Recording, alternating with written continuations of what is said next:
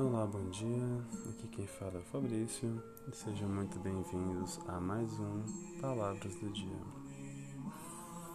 Hoje vamos falar de um trecho de uma frase de Mahatma Gandhi.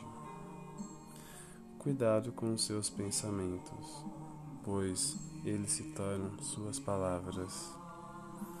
Mantenha suas palavras positivas, porque as suas palavras tornam-se suas atitudes. Mantenha suas atitudes positivas, porque suas atitudes tornam-se seus hábitos. Mantenha seus hábitos positivos, porque seus hábitos tornam-se seus valores. Mantenha seus valores positivos, pois seus valores tornam-se o seu destino.